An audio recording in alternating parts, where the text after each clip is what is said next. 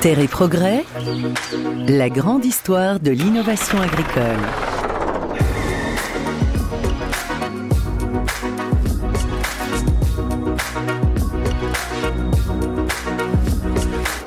Bonjour et bienvenue au SPACE 2020. Le SPACE, le rendez-vous incontournable de l'innovation pour tous les élevages, pour le monde de l'élevage dans son ensemble, et qui vit cette innovation au SPACE à travers les InnovSpace qui récompensent chaque année les meilleures innovations dans tous les secteurs euh, de l'élevage. Et les InnovSpace fêtent cette année leurs 25 ans. Nous allons donc vous raconter la grande histoire de l'innovation agricole aujourd'hui avec deux invités, Jacques Charlery et Jean-Vincent Bioret. Jacques Charlery, chargé de mission bâtiment bovin au GU Élevage de Bretagne. Bonjour. Bonjour. Et Jean-Vincent Bioret, inventeur et fabricant matériel bovin très connu, le gérant de l'entreprise Biovet Agri. Bonjour. Bonjour. Alors on va parler de l'innovation dans le secteur bovin et notamment le secteur laitier qui a connu le plus d'innovation. J'aimerais d'abord que vous me disiez tous les deux un petit mot sur d'où on vient, d'où est-ce qu'on est parti. À une époque, jusqu'au début du XXe siècle probablement, on a trait à la main les vaches, parfois même dans les champs.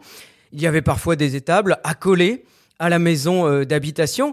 Est-ce que c'est bien ça ou est-ce que c'est une image euh, d'épinal, Jean-Vincent Bioret ben, euh, Comment? Non, c'est bien ça. Hein. Moi, mon grand-père euh, euh, a trait à la main, ma grand-mère euh, également. et alors, je l'ai pas connu de mon vivant, mais mon grand-père, par exemple, dressait des bœufs et les emmenait comment? À Châteaubriand, à 30 km à pied, pour les vendre. Et euh, donc la traite à la main et, euh, et la vente des bœufs, euh, c'est pas si lointain. Et là, c'est la traite mécanique, l'apparition de la traite mécanique dans les années 1950, 1960. Transfert du lait grâce à un tuyau vers un premier tank ou même un pot. Est-ce que ça s'est bien passé comme ça à ce moment-là? Euh, oui, en fait, euh, à, cette époque-là, on a euh, installé des tuyaux de d'air, d'arrivée d'air, de vide dans les vieilles étables, et on trayait avec les pots trayeurs, et on déplaçait le pot trayeur entre les vaches. C'est ça. Et, l'éleveur se déplaçait, j'allais dire, au cul de la vache. Voilà, on, et ce, qui, ce qui a continué après avec les étables qu'on a construites dans les années 70, mais qui étaient encore avec des tuyaux de transfert du lait. Euh, et là, on n'avait plus que la griffe à déplacer et non plus le pot. D'accord. Et les animaux, à ce moment-là, étaient entravés ils étaient bloqués dans une zone, même s'ils pouvaient bouger, ils pouvaient se déplacer un tout petit peu, ils pouvaient se, euh, se coucher, mais elles restaient à leur place, elles étaient devant le rouge, hein, c'est ça Jacques Charlery? Oui, à cette époque-là, on a vu arriver les, les, attaches un peu sophistiquées, l'attache hollandaise, l'attache canadienne qui permettait aux vaches de d'avoir un certain confort pour euh, se coucher, se lever et euh, un certain mouvement, mais enfin, elles étaient entravées. Alors à ce moment-là, les vaches étaient nourries principalement à l'herbe, au foin bien sûr, hein, quand elles pouvaient pas aller dans les champs, complétées par les céréales de la ferme. Euh, Jacques, euh, après la Seconde Guerre mondiale, on parle de FFPN. C'est vous qui m'avez parlé de ça. Ça veut dire quoi? Oui, c'est la française Frison Pinoir. C'est c'est entre les vaches d'autrefois et la Holstein d'aujourd'hui. C'est voilà. Et à ce moment-là, les vaches faisaient combien? 4000 litres euh, de lait par vache et par an environ? Oui, à peu près. On peut estimer à ça. Et la taille du cheptel, il était de combien, Jacques? Autour de 25 vaches, 30 vaches peut-être, exceptionnellement, mais plutôt 20-25 vaches. 20-25 vaches. Mm. Euh, euh, Jean-Vincent, d'accord avec ce chiffre? Ah oui, oui, tout à fait, oui. Alors, on passe ensuite, j'allais dire, à la révolution agricole, la révolution verte, hein, qui a bouleversé l'histoire de, de l'agriculture. En France, c'était les années, allez, 60, 70, même jusqu'en 80. Et dans l'élevage bovin laitier, salle de traite avec stabulation libre. La vache se déplace, elle n'est plus entravée, elle se déplace pour se faire traire, elle se déplace aussi pour manger, Jacques. Oui, euh, c'est donc c'est l'arrivée de la salle de traite, donc grand confort puisque euh, toutes les vaches sont traites au même endroit, c'est elles qui viennent euh, à la griffe. Ce n'est plus la griffe qui va à la vache. L'éleveur, il est dans une fosse et puis il pose la, la, trailleuse derrière, quoi. Donc la salle de traite et la stabulation libre avec les vaches en libre service au silo, euh, avec des grandes aires euh, d'exercice découvertes extérieures. Donc c'est c'est toute cette c'est donc des nouveaux bâtiments qui se construisent là à cette époque-là. Euh, Jean-Vincent, c'est aussi l'arrivée du maïs, donc de l'ensilage pour le silo, le libre accès de la vache euh, à sa nourriture, euh, et c'est l'arrivée du, du DAC, le complément alimentaire, hein, le DAC, le distributeur automatique de, de concentré qui amène de l'azote, qui amène euh, des protéines.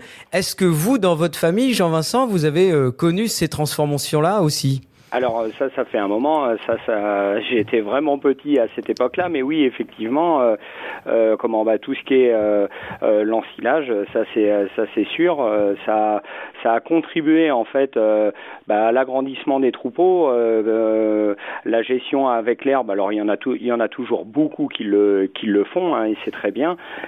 comment, mais en général, c'est complémenté et le DAC permettait de donner le, le complément protéiné, éventuellement en oligo-éléments euh, et en minéraux pour réussir euh, euh, à corriger finalement d'une année sur l'autre le, maïs. Mais oui, c'est le début de ça, ouais, et de la salle de traite également. Est-ce que justement dans votre famille, puisque votre père avait des, des vaches laitières, Jean-Vincent, est-ce que c'est l'arrivée, ces années 70 ou même 80, l'arrivée d'une nouvelle salle de traite? Alors, comment chez nous, ça a été un petit peu plus tard que ça. Ça a été en 88 et effectivement, comment papa avait construit une étable sur Caillebotti et on trayait dans une 2x5. Euh, Donc nous, on est passé de la traite au pot qu'on expliquait tout à l'heure à une salle de traite 2x5 euh, et effectivement pour l'homme, euh, comment au niveau pénibilité et au niveau du temps sur l'efficacité, bah, ça change tout. La charge de travail, la fatigue, les maladies, les troubles musculo-squelettiques, tout ça, ça a été réduit grâce à ça? Ah oui, oui, ça a beaucoup amélioré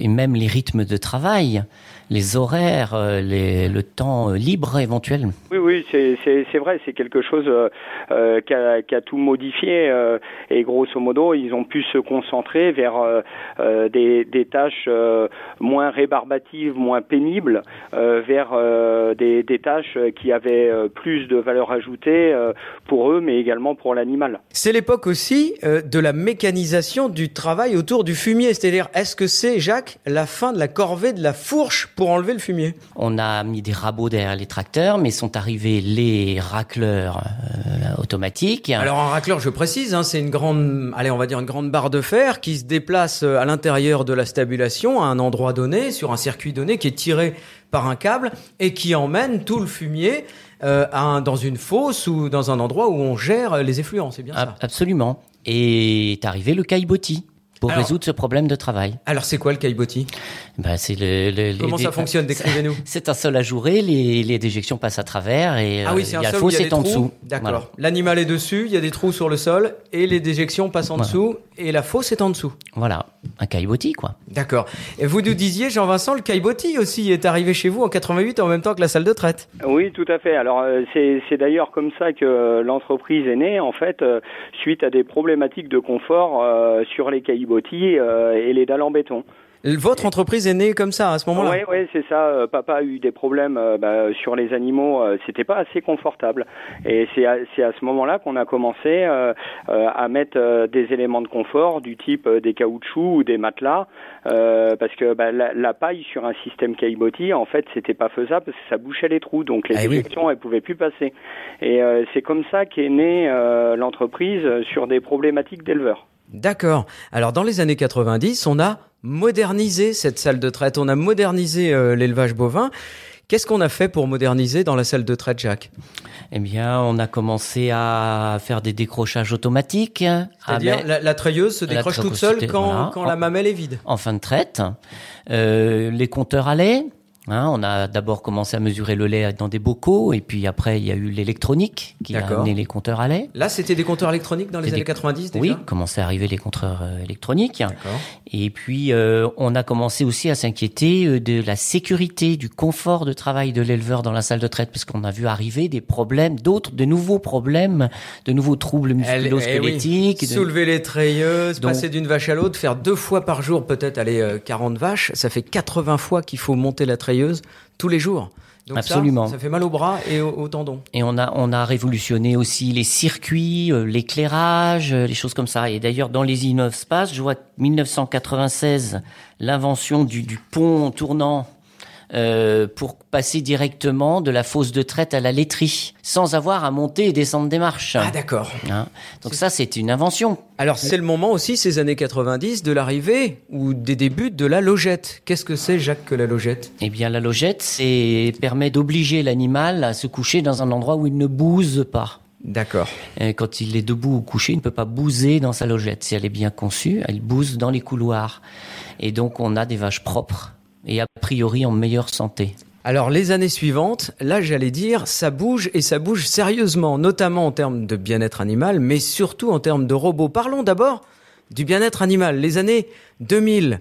Qu'est-ce qui s'invente Jean-Vincent, vous êtes à la pointe de ce combat-là. Qu'est-ce qui s'invente dans les années 2000 pour euh, le confort et le bien-être de la vache qui, qui va produire notre lait? Alors c'est c'est vrai que pour faire euh, le, le petit feedback là, euh, on a mis quelques caoutchoucs sur sur les bétons, mais on s'est vite aperçu que c'était pas suffisant. C'est grosso modo la vache laitière, c'est un mammifère un petit peu comme nous, et, et donc c'est pour ça on, on est allé, du moins mon père a créé un matelas linéaire euh, alors linéaire, pourquoi? Bah Pour tout ce qui est euh, euh, la, la, sécurité, c'est-à-dire facile à nettoyer, pas de développement micro, microbiologique ou bactérien. Et, Votre père a inventé un matelas pour les vaches C'est ça. En fait, il s'est inspiré des, des aires de jeu pour enfants. Il a couvert ça avec une bâche de camion à l'époque. Il a fait ça pour lui, chez lui. Et ça a tellement bien marché qu'il s'est mis à en vendre comment, autour de chez lui. Et c'est comme ça que l'entreprise, elle est née. Un élément marquant, quelques années plus tard, euh, c'est euh, euh, la, brosse automatisée. C'est-à-dire on est toujours dans une logique de réponse aux besoins de bien-être et aux besoins physiologiques de l'animal et clairement, elles adorent ça. Alors, je, reprends ma liste hein, des Innovspace, ces récompenses que tout le monde agricole attend. Votre père, avec ce matelas logette Louisiane, a obtenu un Innovspace en 1999. C'est bien ça, Jean-Vincent? C'est ça. Et vous venez de nous parler d'une autre entreprise qui a inventé la brosse rotative pivotante. C'est un truc génial. Quand on va dans une stabulation, on voit bien que les vaches adorent ça. C'est, vous savez, ces grandes brosses jaunes et les vaches viennent se mettre dessous, à côté et elles se frottent le dos ou les flancs. Et c'est De Laval qui a obtenu un Innovspace pour cette brosse en 2004. C'est vraiment euh, une période de grands changements autour du bien-être de l'animal, Jacques Oui, et de l'éleveur. Euh, cette époque-là aussi, ça avait commencé déjà dans les années 90, mais en, jusque même récemment, c'est toute la question de l'ambiance et de la ventilation et de l'éclairement aussi dans les bâtiments. Et il y a eu beaucoup d'innovations qui sont arrivées sur les matériaux, euh, euh, sur la façon d'éclairer, euh, sur euh, les, les, bah, les translucides, les bardages, euh, etc. L'éclairage électrique aussi, plus récemment, avec même des, des, des lumières pilotées, etc. Donc tout ça, c'est dans la continuité toujours sur euh, euh, à la fois le confort des vaches et le confort de l'homme, parce que c'est c'est pas les mêmes besoins, mais ils sont tous les deux dans le bâtiment. Toujours pour euh, améliorer le confort des animaux, Jean-Vincent, vous vous avez été plus loin que votre père. Vous avez prolongé le tapis en en faisant un climatiseur. Oui, c'est ça. Alors euh, plus loin, euh, c'est pas tout à fait ça. C'est en fait euh, l'innovation s'arrête jamais quelque part. Jacques disait le, on prend soin de la lumière, de la ventilation. Si on veut, c'est une meilleure compréhension euh, des besoins de l'animal. Et c'est ça qui nous a conduit au fameux aquaclim, le, le, tapis climatisé, parce que la température de confort de l'animal, elle est de 5 à 7 degrés Celsius, alors que l'homme, ça va être 26. Et donc, elle a un besoin physiologique de se refroidir. Donc, on est parti de ce constat-là et on a climatisé le matelas. Et on s'est aperçu que le, le comment euh, la vache laitière produisait énormément d'énergie. Euh, si vous faites un flashback euh, dans l'est de la France, dans l'ancien temps ou dans les montagnes, les animaux étaient au rez-de-chaussée et les hommes à l'étage pour profiter finalement de la chaleur des animaux. Et là, si vous voulez, c'est exactement le même principe, mais une version plus moderne. L'animal a le bénéfice d'être climatisé, mais en plus cette chaleur-là, comment on ferait fonctionner une géothermie?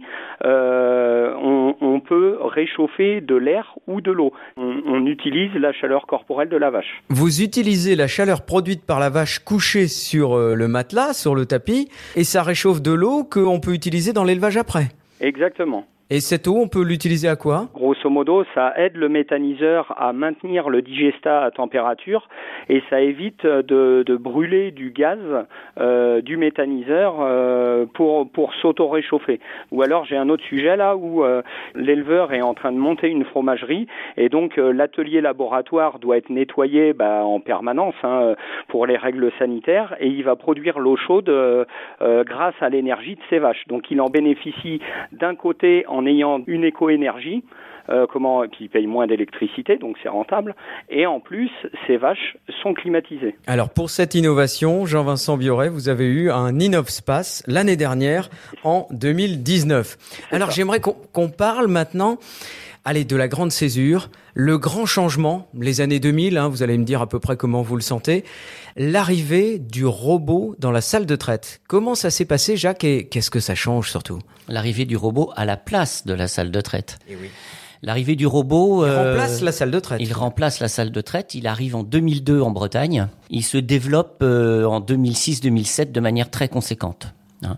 D'ailleurs, ça correspond, euh, je regardais les InnovSpace, hein, ça correspond à un InnovSpace pour l'ELI en, en 2006. Pour le A3, c'est-à-dire vraiment, c'est le moment où ça explose. D'accord. Il a été suivi après par toutes les autres grandes marques. Hein. Alors quel est le principe? On abandonne la salle de traite la où la vache vient toute seule et elle se fait traire par la treilleuse posée par l'éleveur? Là, comment ça se passe? Eh bien là, euh, il n'y a plus euh, l'éleveur au pied de la vache.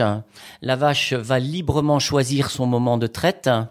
Elle peut du coup y aller même trois fois par jour. Quatre elle rentre seule dans le robot. Elle rentre seule dans le robot, attirée souvent par de l'aliment. Et, euh, et le robot l'attrait. Et le robot euh, repère euh, la position des mamelles grâce à des capteurs, branche lui-même la griffe de traite, la débranche et libère la vache. Et en profite pour faire un certain nombre d'analyses sur combien elle a donné, peut-être ce genre de choses? Effectivement, accompagner, ça accompagne le robot, c'est-à-dire tous les, les capteurs qui vont avec, les enregistrements, tous les tableaux de bord euh, qu'on va retrouver derrière.